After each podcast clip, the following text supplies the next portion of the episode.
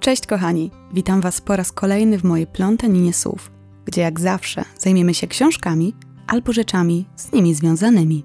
Z tej strony Michalina i zapraszam Was dziś na krótką rozmowę na temat książki i serialu opartego na tejże książce. Chciałabym Wam dziś tylko opowiedzieć o jednej z lepszych ekranizacji filmowych, z jakimi miałam do czynienia ostatnimi czasy i podzielić się z Wami moimi przemyśleniami na temat tego, dlaczego produkcja ta odniosła taki sukces. Dlatego dziś porozmawiamy o twórczości Lee Bardugo oraz o tym, jak Netflix zrealizował jej już niemal kultowe opowieści. Jeśli nie mieliście jeszcze do czynienia z tą autorką i z jej twórczością, to teraz postaram się Wam przybliżyć troszeczkę jej osobę. A więc Lee Bardugo tworzy książki należące do gatunku young adult i fantasy. Jej twórczość charakteryzuje się niezwykłą wnikliwością, zarówno jeśli mówimy tu o kreowaniu postaci, światów, czy też wątków fabularnych. Największą popularność z kolei przyniosły jej książki z uniwersum Grishów, czyli trylogia Cień i Kość oraz dylogia Szóstki Wron. To właśnie na podstawie tych dwóch serii, których akcja rozgrywa się w tych samych realiach, Netflix zrealizował serial. Do tej pory ukazały się dwa sezony, które koncentrują się głównie na wydarzeniach z trylogii Cień i Kość. Nie wiadomo jeszcze, czy będą kolejne sezony tego serialu, ale fani bardzo na to liczą. Jednak wracając do tematu, uważam, że sukces, zwłaszcza pierwszego sezonu, ekranizacja ta zawdzięcza przede wszystkim doskonale dobranej obsadzie. Jednym z największych plusów omawianej przeze mnie produkcji jest fakt, że twórcy trzymali się tego, co stworzyła autorka. Nie próbowano zastąpić, czy też zmienić wyglądu bądź charakteru bohaterów, tylko poszukiwano osób, które jak najlepiej byłyby w stanie odzorować i odtworzyć postacie wykreowane przez Bardugo. Oczywiście również fakt, że scenariusz nie odbiegał zbytnio od książek, przyczynił się do sukcesu tego serialu, ale nikt i nic nie zmieni mojego zdania na temat tego, że to obsada aktorska stanowi najważniejszy element tej produkcji. Współcześnie, zwłaszcza Netflix, coraz częściej podejmuje się tworzenia książkowych ekranizacji. Niestety ze względu na to, aby być, że tak pozwolę to sobie nazwać, bardziej inkluzywnym, modyfikują oryginalne historie. Urozmaicają je wręcz o swoje,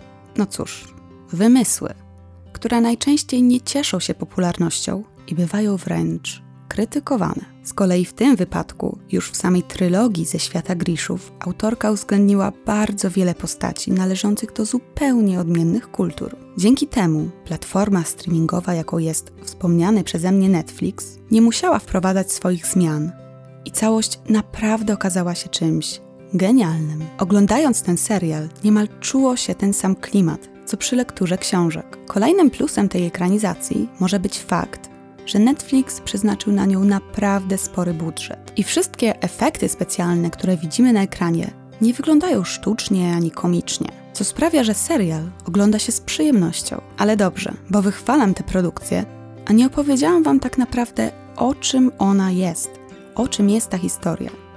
A od tego powinnam była przecież zacząć. Cała akcja tak naprawdę rozpoczyna się w momencie, gdy główna bohaterka czyli Alina Starkow, ma wraz ze swoją załogą odbyć podróż przez mroczny punkt na mapie świata.